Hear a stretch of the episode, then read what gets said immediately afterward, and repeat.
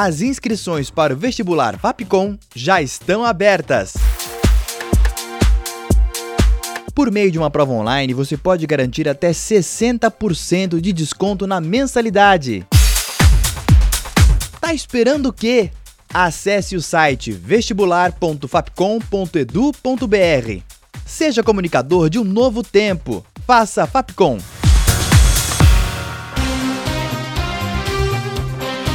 Quer saber o que aconteceu de mais importante na semana? Ouça o podcast Panorama toda sexta às seis da tarde. Rádio Fapcom. O som da comunicação.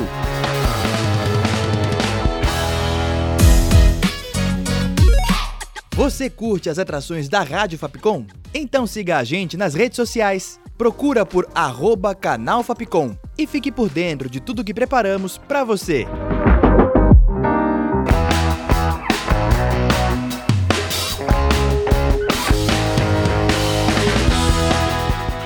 Fapcom. O som da comunicação.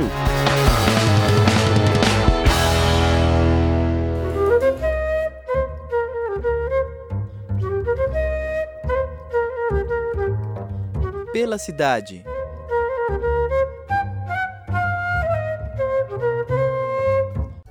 Olá, ouvinte! Eu sou a Júlia Lira e começa agora mais um episódio do Pela Cidade, um dos teatros que foi palco da política brasileira. Hoje vamos explorar o teatro da Pontifícia Universidade Católica de São Paulo, o TUCA. Inaugurado em 1965, o TUCA é o teatro da Pontifícia Universidade Católica de São Paulo. Ele fica localizado no bairro de Perdizes, perto do campus da universidade. Fundado com o objetivo de promover tanto eventos culturais como científicos aos universitários e às camadas sociais de baixa renda. Ele começou a ser construído em 1961 e o projeto foi do arquiteto Benedito Calixto de Jesus Neto, mantendo o estilo neocolonial dos outros prédios da PUC. Aliás, ele ficou conhecido como Tuca porque Tuca era o grupo de teatro dos universitários da Católica, que foi criado por um aluno do curso de psicologia da universidade. E na verdade, até 1970, ele levou o nome de Auditório Tibiriçá. Somente depois, com o sucesso das montagens do grupo, ele recebeu o nome de Tuca.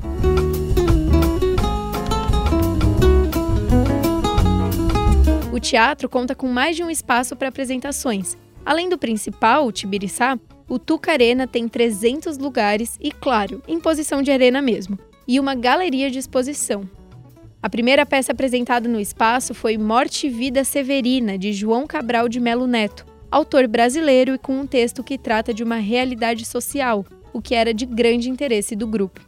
E uma curiosidade sobre essa peça: a musicalidade dela foi feita por ninguém mais que Chico Buarque.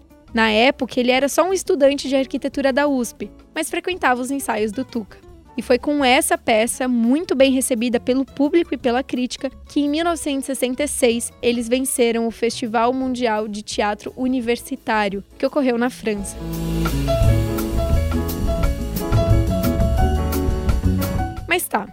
Esse teatro virou palco e ganhou tanta importância para a política do país? Bom, em 1972, ele foi escolhido para sediar um ato contra a repressão da ditadura, isso durante o terceiro encontro nacional de estudantes.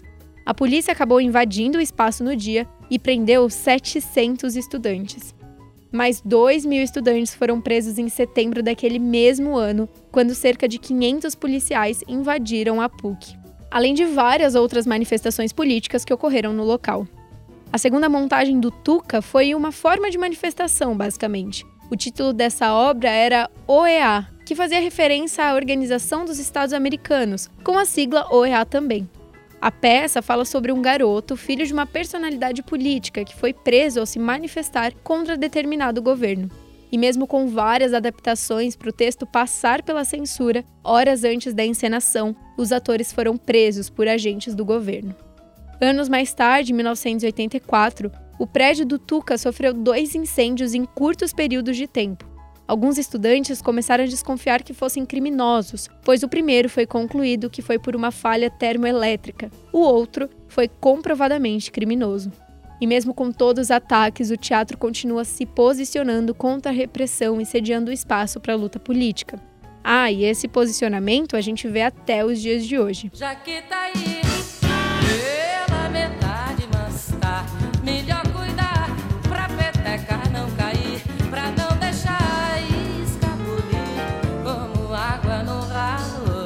Durante todo esse período de 1969 até 1974, o teatro contou com apresentações de grupos importantíssimos, além de nomes de peso que passaram pelo palco, como Elis Regina, Fernanda Montenegro e Vinícius de Moraes.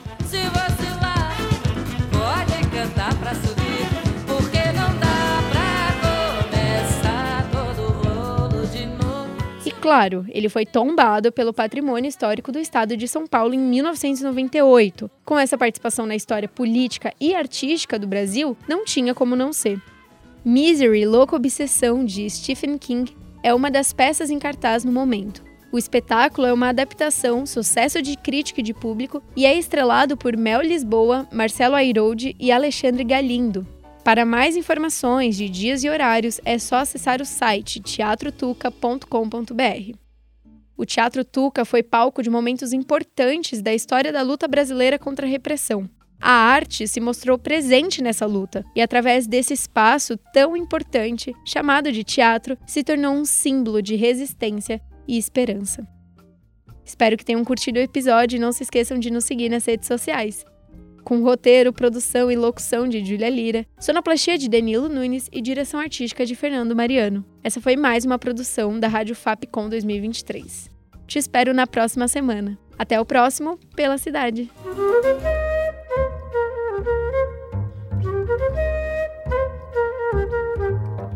Pela cidade.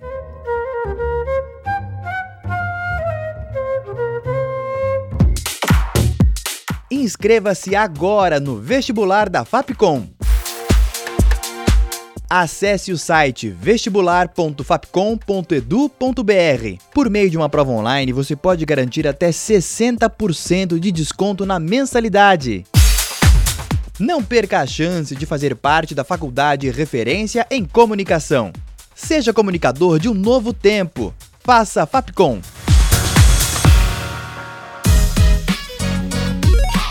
Você curte as atrações da Rádio Fapcom? Então siga a gente nas redes sociais. Procura por arroba canal Fapcom e fique por dentro de tudo que preparamos para você.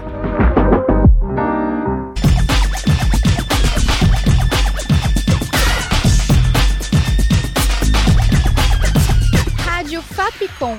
O som da comunicação.